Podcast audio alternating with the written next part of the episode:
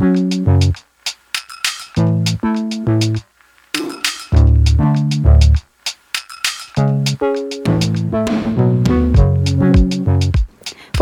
Objektívne 21, podcast mladých reportérov pre životné prostredie o témach, ktoré hýbu spoločnosťou.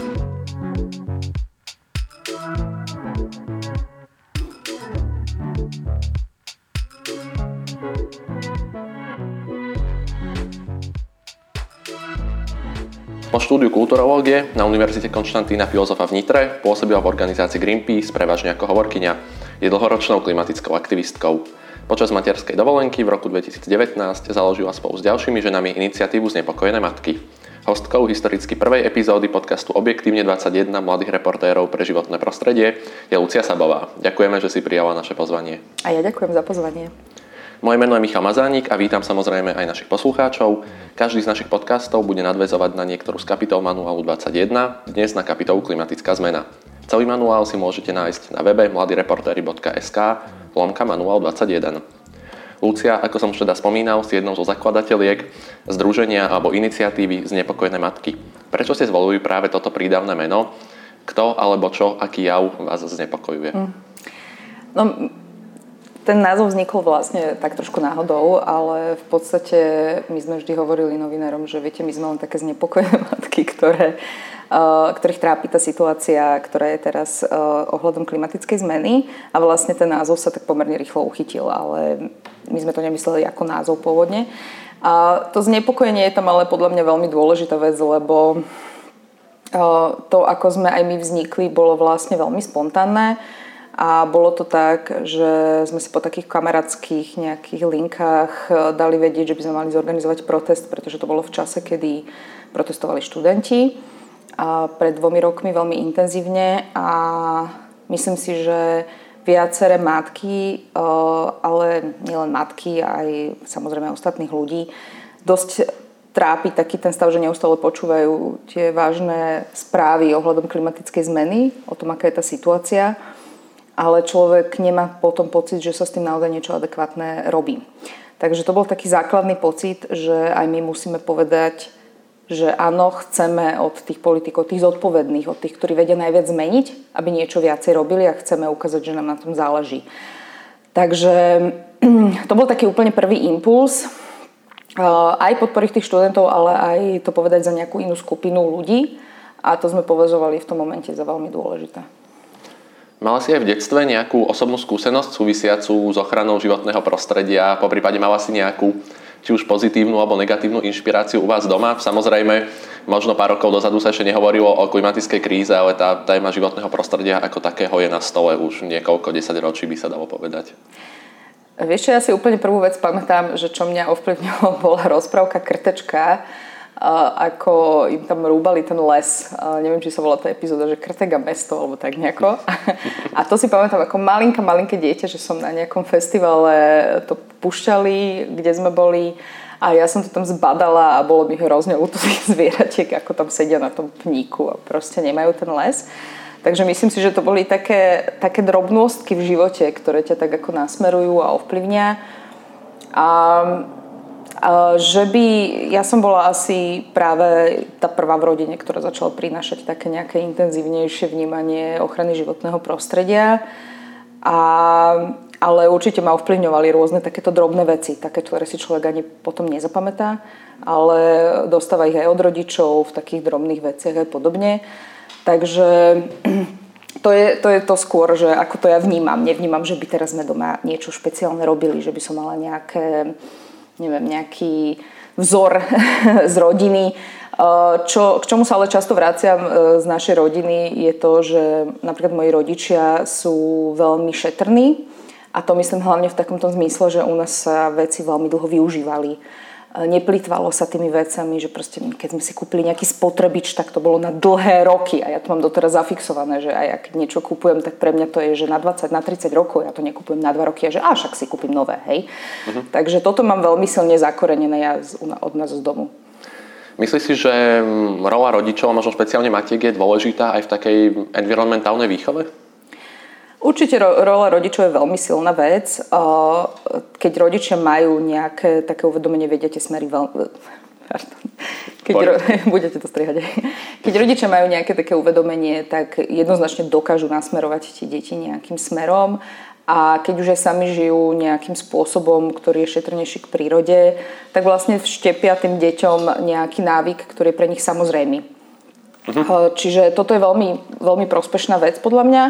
Ale zase áno, poznám aj ľudí, ktorí vyrastali v úplne inom prostredí a dokázali ako keby prejsť na úplne iný štýl života nejakým vlastným uvedomením. Možno práve to, že im to doma chýbalo, alebo že spoznali nejakých ľudí, povedzme, ktorí, ktorým tieto témy boli bližšie, tak aj to môže byť určite, potom je práve dôležitá v podstate asi aj tá výchova v školách naopak, ešte v kontraste s tou výchovou doma a k tomu sa dostaneme ešte potom v ďalšej časti rozhovoru. Keď ste v roku 2019 zakladali znepokojené matky, Obrátili ste sa na vtedajšieho premiéra a žiadali ste, aby Slovenská republika vyhlásila stav klimatickej núdze. Sa to myslím nazývalo, odvtedy v podstate vznikla aj petícia Klimatia potrebuje a vieme, že ten stav, teda, stav klimatickej núdze vyhlásený nebol. Ale mňa by ešte zaujímalo, už teda, aká bola redakcia dnes bývalého, reakcia bývalého premiéra na uh-huh. vašu iniciatívu. My sme vlastne žiadali viaceré veci. Nebolo, nebolo to len vyhlásenie stavu klimatickej núdze. Niektoré z tých vecí sa udieli, niektoré sa začínajú diať, by som povedala. Vtedy v tom čase bývalý premiér vlastne, my sme ho pozvali na piknik pred úradom vlády a spravili sme taký klimatický piknik, príjemný rodiny a tam sme ho pozvali. On teda neprišiel, prekvapivo, ale uh, nahral nám video v záhrade úradu vlády. Hovoríme o pánovi Pellegrini? Áno, áno, nahral nám video. a kde veľmi teda vystupoval tak, že nám rozumia a podobne. Potom tam bolo nejaké to ale, ktoré to celé tak znegovalo mm. trošku. V každom prípade, čo sa stalo nejaký čas potom, čo teda netvrdím teraz, že je akože naša, naša zásluha, je to súbor viacerých vecí, čo sa vtedy udialo, bolo, že Slovensko v tom čase podporilo európsku snahu o nový cieľ e, klima, uhlíkovej neutrality mm. do roku 2050, kde Slovensko najprv nebolo za a teda ten tlak tam bol z viacerých strán a nakoniec Slovensko ako prvé z toho východnej, alebo z V4 alebo z tej východnej časti Európy povedalo, že uh, podporí toto a myslím si, že to bolo veľmi, veľmi dôležitá vec, ktorá sa vtedy stala, ktorú sme ani moc neočakávali. A to sa nezdalo niektoré takéto ako zvonku pre ľudí drobné veci, vedia ako keby pohnúť aj tou európskou politikou, vedia potom nasmerovať niečo inám. Čiže vtedy sme boli veľmi radi, že sa toto stalo. A vlastne aj doteraz niekedy ten boj za ochranu klímy je vlastne v takýchto eh, kadejakých legislatívno-drobných čísielkach, návrhoch a podobne, kde sa o to bijeme, je to niekedy až ťažké vysvetliť. Ale, ale niekedy aj takéto veci, ktoré sa zdajú byť len deklaratívne, vedia urobiť veľmi veľa. Objektívne 21 s osobnosťami, ktoré hýbu našou spoločnosťou. De facto ten jav, ktorý si popísala o tom, že politici často vlastne prichádzajú s prejavmi, kde hovoria o dôležitosti boja proti klimatickej zmene alebo teda proti zmene klímy, aby som to popísal, hovoria tam o tom, aké mimoriadne dôležité sú pre nás ciele, čo sa týka vlastne ochrany životného prostredia, čo je samozrejme pravda. Častokrát v tých ich prejavoch ale prichádza ale, a tým ale je ekonomika, ťažba, priemysel a vlastne celú tú predchádzajúcu myšlienku tým často znegujú. Na Slovensku sme zažili výraznú zmenu politické reprezentácie od minulého roka. Vnímaš nejaký pozitívny posun v tom, ako politici pristupujú k otázke klimatickej zmeny? To, čo hovoríš, je taký fenomén, ktorý sa teraz stal a ktorý ja vnímam v priebehu niekoľkých rokov, že môžeme už teraz povedať, že existuje veľmi málo politikov, ktorí si dovolia povedať, že netreba ochraňovať klímu. To je nové. to ešte pred pár rokmi nebolo a nebola to téma, dneska sa to vlastne neodváži. Um, väčšina politikov sa neodváži povedať, že viete čo, nie, toto není problém, ktorý my musíme riešiť. A to je výsledok e, rôzneho druhu tlakov verejnosti, aj, aj toho uvedomenia verejnosti, aj tej zmeny, ktorá prebieha v tej spoločnosti. Je to viditeľné. A potom prichádza to ale, čiže my sme sa dostali v tej diskusii, nie, že či áno alebo nie, ale dostali sme sa na to, že ako. Uh-huh. A naozaj niekedy je to proste len deklarácia. Oni povedia, že áno, treba to robiť, ale takto a takto a takto a to, čo povedia, je vlastne, tak sa to nedá uskutočniť. Ja si myslím, že tým politikom stále chýba veľa z nich chýba také naozajstné uvedomenie toho, v akom vážnom stave sa momentálne nachádzame. Že to nie je nejaký bonus, nejaká pekná vecička, že to nie je proste niečo, vďaka čomu budeme mať nejaké krajšie prostredie, ale že je to naozaj vážna vec, ktorú proste musia riešiť ako jedno z priorít. A tá zmena politickej reprezentácie, e, ťažko sa to hodnotí takým, že áno, nie, pozitívne, negatívne. Mm pretože aj súčasná vláda pozostáva zo štyroch strán. Ano. A my máme rôzne skúsenosti s rôznymi stranami a zároveň s rôznymi ľuďmi z tých strán. Takže to proste tie strany nie sú také jednoliaté, aj nie sú, veľa z nich nie sú také štandardné, typické politické strany, čiže tam veľakrát ani nie je taká nejaká politická, politický jednotný názor v tej konkrétnej strane. Takže je to ťažko takto hodnotiť v niektorých veciach a s niektorými ministerstvami sa spolupracuje lepšie. Viacerí tí politici to veľmi dobre chápu a aj sa snažia robiť a potom niekedy vlastne vnútorne v tej koalícii prebiehajú boje, e, čo tam bude nakoniec, čiže také neviditeľné.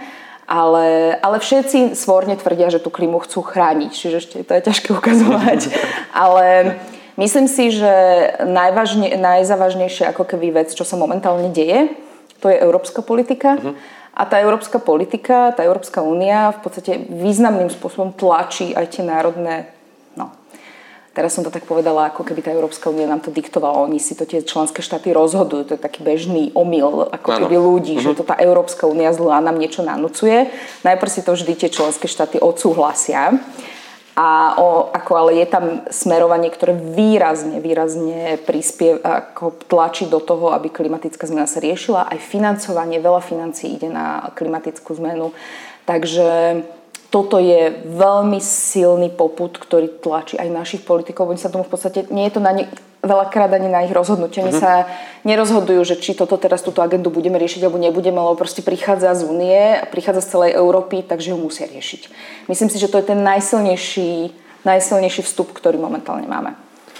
Z toho, čo si teraz spomínala, mi to vychádza tak, že v podstate by sme politikov mohli rozdeliť na dve kategórie, pretože dnes už nie sú politici tí, ktorí by hovorili, že mm, tá problematika je dôležitá a takí, ktorí by hovorili, že netreba vlastne chrániť životné prostredie, ale asi je možno rozdiel v tej serióznosti, ako to politici vnímajú, že pre niekoho je to iba politický marketing, zatiaľ čo pre niekoho je to úprimne to myslí mm-hmm. ako problematiku, ktorú je potrebné riešiť. A vieš čo, u niektorých je to žiaľ aj to, že oni ti síce na jednej strane to povedia, ale potom naozaj, naozaj mm-hmm. sú to proste presne opačné, čiže len zneužívajú ano. ako keby uh, tú neznalosť ľudí. To, že to je vlastne aj veľmi um, komplexná, mhm. široká mm-hmm. téma, ktorá zasahuje do obrovského množstva časti nášho života, nie len tých environmentálnych, ale aj sociálnych, ekonomických a podobne a pre bežného človeka je úplne prirodzené, že vyznať sa v tom je nesmierne ťažké. Uh-huh. A toto je u nás na Slovensku taká dlhodobá prax, to nie je len teraz, že tí politici často tú komplikovanosť zneužívajú a zjednodušujú tie veci tak, aby si nahnali nejaké politické body alebo nejakú ľúbivosť, uh-huh. ale ale v realite tam veľakrát za tým robia aj niečo úplne iné. Presne opačné čas niekedy, hej, že, že naozaj sa stáva, že som, už som zažila, že vyhlasovali, vyhlasoval politik, že toto my chceme, chránime, urobili sme to najlepšie a práve, práve že v pozadí bolo, že presný opak. Takže hej, po, porozprávať sa dá všeličo. Počúvate podcast Objektívne 21. Samozrejme, za tú dobu, čo sa pohybuješ v tejto oblasti, máš určite bohaté skúsenosti a možno sa k niektorým z nich aj dostaneme. Predtým by som sa však vrátil ešte naspäť k vášmu združeniu. Ako sme spomínali, vznikli ste v roku 2019, ak hovorím správne. A mňa by zaujímalo, ako ste sa spoznali ako takýto kolektív ľudí, teda predpokladám, že prevažne žien, matiek, ste sa dali dokopy, či to bolo práve na tých študentských klimatických štrajkoch, alebo ako to vzniklo. Mm-hmm.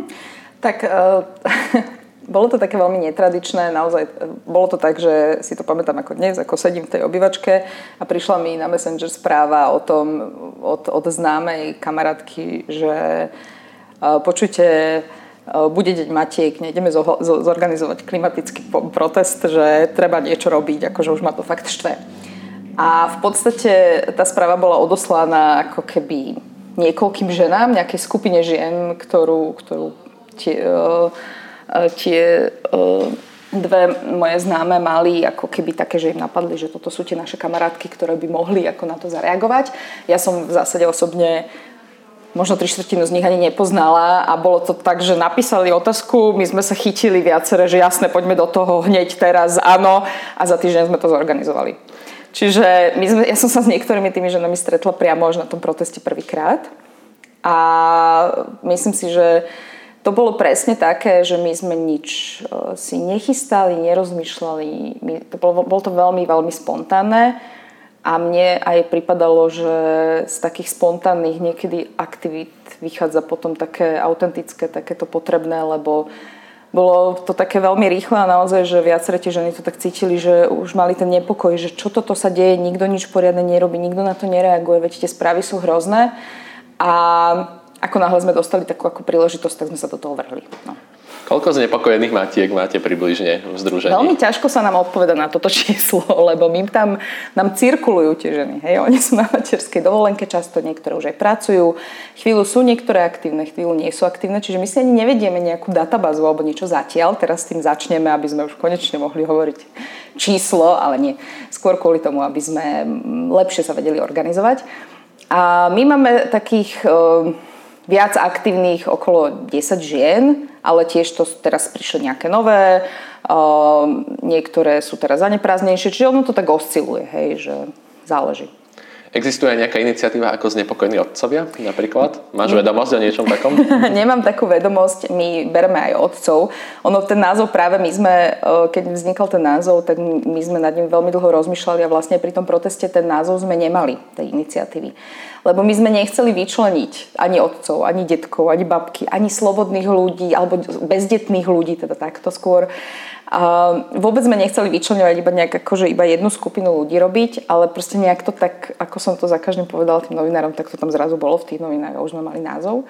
Ale Čiže my stále ako sa snažíme niekde zdôrazňovať, že poďte aj tí ostatní, že všetky, Ste otvorení, chceme, sme otvorení. členom.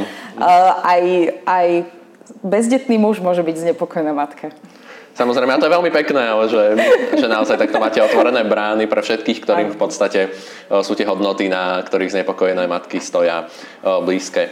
Získavali ste niekde inšpiráciu pre takýto typ, nechcem úplne povedať, že hnutia, aby to nemalo ten politický podtón, ale rozumieme si asi, mm-hmm. toto myslím. No, zo začiatku ani nie. My sme vlastne robili veci, ktoré sme považovali za dôležité, ktoré sme, tie, ktoré sme zrovna boli aktívne nás hnali dopredu a doteraz to tak aj je, ale medzi tým sme samozrejme už nadviazali kontakty. Je taká medzinárodná skupina, volajú sa, že Parents for Future, rodičia za budúcnosť a vlastne už sme ich súčasťou a rovnako myslím, že aj takou historickou inšpiráciou môžu byť iné také matkovské združenia. My sme na Slovensku také nemali, ale aj v Rakúsku, aj v Čechách boli rôzne také matkovské združenia a, a moje spolumatky často spomínali pražské matky, ktoré ich veľmi inšpirovali, ale ja si pamätám aj jeho české matky. Boli, boli už, nie, nie je to nič nové, hej, ako, ale nevznikali sme tak, že sme si povedali, že, hm, že toto je zaujímavý koncept, to by sme mohli spraviť. Bolo to úplne inak. Bolo to tak, že sme si povedali, že poďme niečo robiť, lebo treba a tak sa to stalo. Jasné. E, v rozhovore, ktorý si poskytla pred dvoma rokmi pre Čiernu labuť, e, si povedala, citujem, potrebujeme systémové zmeny, ktoré ja ako jednotlivec svojimi individuálnymi krokmi nedokážem ovplyvniť.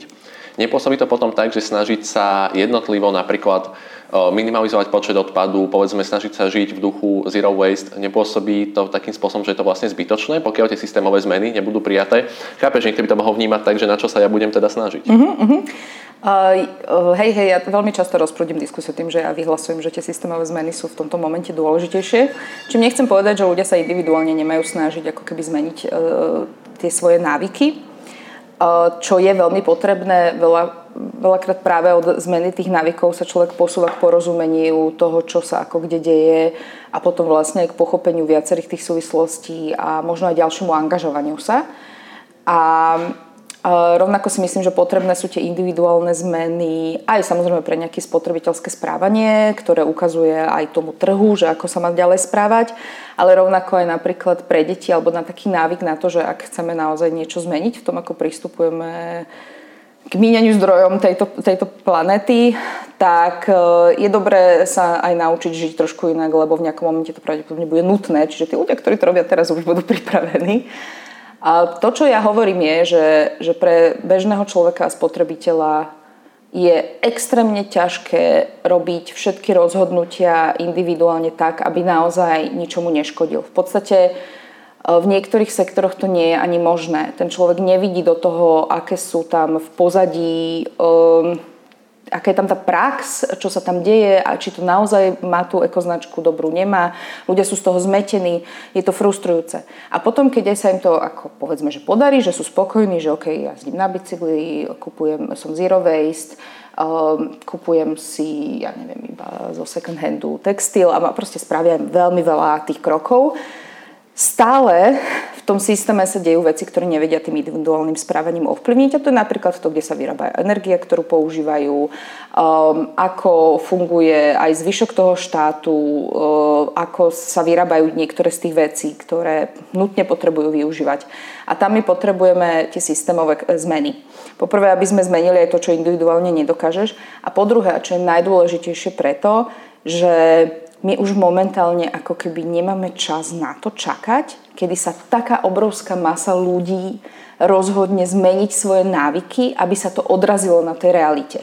Musia to robiť, treba to robiť, je to potrebné, ale už, už to nestačí. My nemôžeme čakať, pretože tými systémovými zmenami hej, dokážeme oveľa rýchlejšie a efektívnejšie zmeniť e, to, koľko emisí vypúšťame, ako znečistujeme prírodu a podobne. Je tam množstvo vecí, ktoré tí ľudia ani nemusia vedieť, že sa vlastne stali a zmenili sa. To sa už stalo viacejkrát. Keď sa zmení nejaký prípravok, nejaké používanie nejaké látky, napríklad v prácom prášku. A jeden deň prídeš do obchodu, kúpiš si práci prášok, druhý deň prídeš do obchodu, kúpiš si ten istý práci prášok, prášok má iné zloženie. Ty ako spotrebiteľ ani nevieš, že zrazu viacej chráni životné prostredie. Také zmeny sú podľa mňa úplne najlepšie, pretože to spotrebiteľské správanie je dôležité a my potrebujeme menej konzumu, potrebujeme menej míňať, potrebujeme zodpovednejšie prístupovať k svojim rozhodnutiam životným, ale už žiaľ nemáme čas na to, aby sme presvedčili miliardy ľudí na to a to sa ani nestane, to je nereálne, aby sa tak správali. Objektívne 21. Podcast mladých reportérov pre životné prostredie.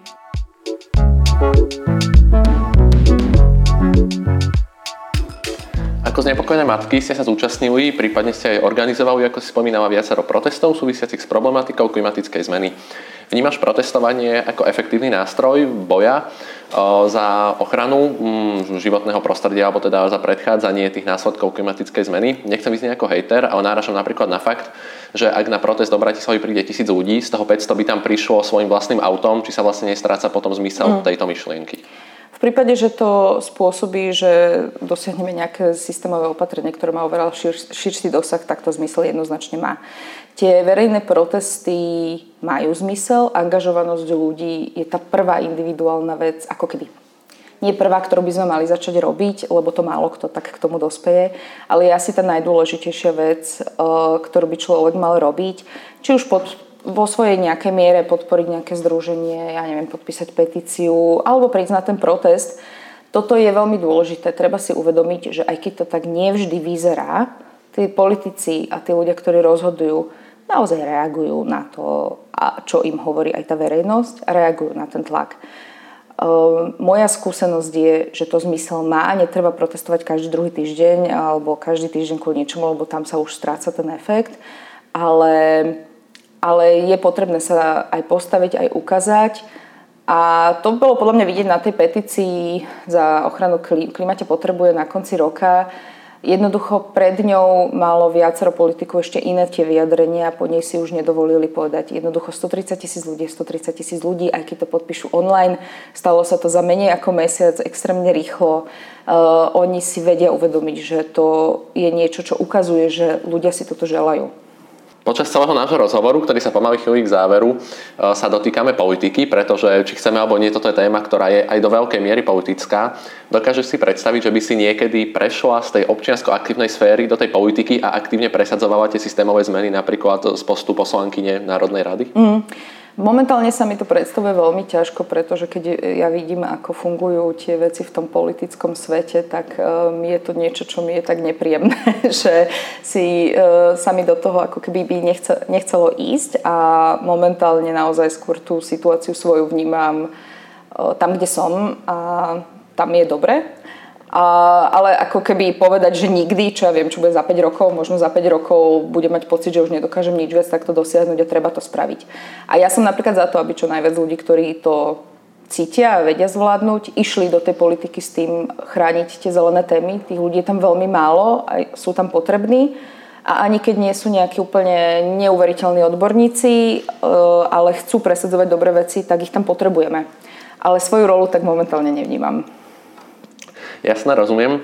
Uh, jednou z posledných tém, ku ktorej by ma zaujímal tvoj pohľad, je plán obnovy. Je to veľmi skloňovaný pojem na celoeurópskej úrovni, aj obzvlášť na Slovensku. Počúvame teda um, častokrát chvály z úradu vlády, že ten náš plán obnovy bol jeden z prvých, ktoré boli schválené, myslím, Európskou komisiou. Ty si sa však pre portál Euraktiv uh, vyjadrila, respektíve vyjadrila si určitú obavu o tom, či tento plán dokážeme pretaviť do praxe. Rada môže byť jeden z prvých krokov na ceste e, k zapojeniu dôležitých aktérov spoločnosti. E, sama o sebe je však nedostatočná a mám obavy, či nepôjde iba o formálne fungujúci orgán. Vyjadrila si sa na adresu e, Rady vlády, ktorá má byť zriadená, myslím, práve pre implementáciu tých zelených cieľov v rámci plánu obnovy. Uh-huh.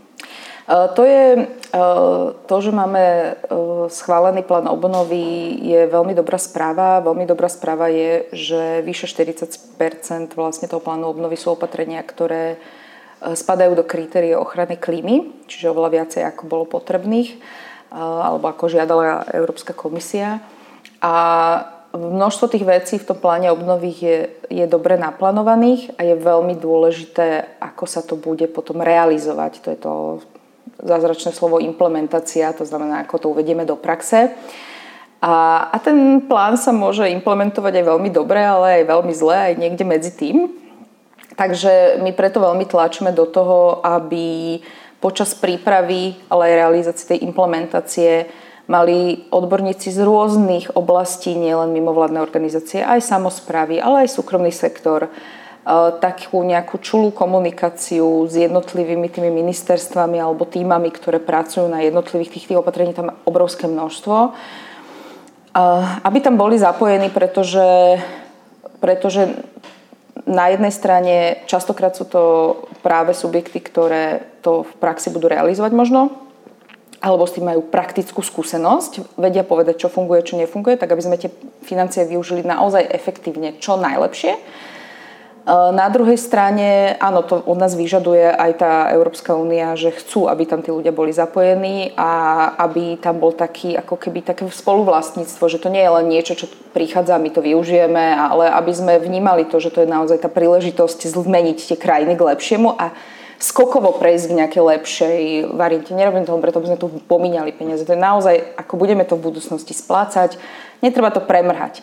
No a tretia veľmi dôležitá vec, prečo tí e, aktéry by tam mali byť zapojení, je aj taká tá kontrola, tá korupčná e, záležitosť. Jednoducho, keď sú tam zvonku zapojení ľudia, ja teraz nechcem nikoho upodozrievať, ale my nemáme dobré skúsenosti na Slovensku s míňaním európskych financií a jednoducho zapojením aj takejto širšej verejnosti alebo odborníkov z rôznych oblastí my vieme zabezpečovať nejakú kontrolu nad tým, aby tie financie neboli míňané, ja neviem, podľa nejakých iných kľúčov ako podľa toho, na čo majú byť určené.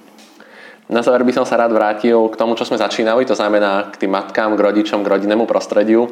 Hovorili sme o dôležitosti systémových zmien. Napriek tomu, aby sme nejakým spôsobom neodradili niekoho od, povedzme, naozaj nejakej sebareflexie alebo snahy u seba doma, robiť nejaké kroky, ktoré pomôžu predchádzať klimatickej zmene alebo zmierňovať jej dopady.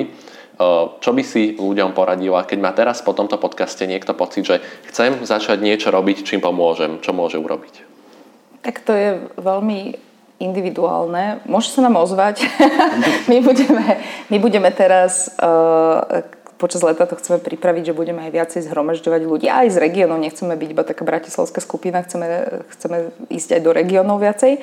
Ale zároveň uh, je to na každom tom človeku. Ja si myslím, že hlavne človek by mal začať robiť veci, ktoré mu nie sú nejak veľmi proti srsti, ktoré idú prirodzene. A ono sa to potom pridáva a nabaluje a postupne, pretože očakávať od seba nejaké obrovské zmeny zo dňa na deň, to vie urobiť len veľmi málo ľudí. A potom potom vie byť človek fru, frustrovaný z toho. Ale hlavne čo najviac, ako keby ja hovorím ľudí, že nech sa netrapia tým, že oh, mo, ja to teraz neviem, ja teraz neviem používať tie látkové plienky, proste nestíham to práť, nestíham neviem čo, používam tie jednorazové, oh, tak to ja tam ani nejdem, lebo to si o mne pomyslia, že som hrozná, neekologická, neviem čo. A toto, s týmto sa naozaj prekvapivo často stretávam, že človek má o sebe v nejakej jednej oblasti, má pocit, že bude teda lustrovaný, že prejde tým, že no ale toto ty robíš zle, to nemôžeš. A, a potom radšej sa úplne sa zastaví a nikam ďalej nepokračuje. A ja v tomto zastávam názor, že keď aj človek proste, ktorý doteraz jazdil každý deň do práce autom, aj keď nemusel, ja neviem, lietal každý druhý víkend na dovolenky, čo sa teraz nedialo, ale tak povedzme pred rokom a, a používal jednorazové veci a podobne a zrazu si povie, že OK, toto je problém, ja idem na ten protest, tak nech dojde. Lebo, lebo my sa strašne často seba posudzujeme a ty robíš veci tak a ty robíš veci tak a ja nerobím veci dosť dostatočne dobre a to nás zastavuje. Takže kebyže sa tohto zbavíme a proste ideme do toho a robíme to, čo nám ide, tak ono to časom príde a navalujú sa tam tie ďalšie veci, len sa netreba ako sám seba trízniť a trápiť hovorí Lucia Sabová, zakladajúca členka iniciatívy Znepokojené matky. Ďakujeme, že si prijala naše pozvanie. Ďakujem aj pekne. Milí poslucháči, nezabudnite sledovať Znepokojené matky na Instagrame a na ďalšiu epizódu sa môžete tešiť už o dva týždne. Moja kolegyňa Mária Janošíková sa bude zhovárať so Zuzanou Vakošovou o Zero Waste životnom štýle. Dovtedy môžete sledovať náš Instagram objektívne21 a taktiež sociálne siete mladých reportérov pre životné prostredie. Do počutia o dva týždne.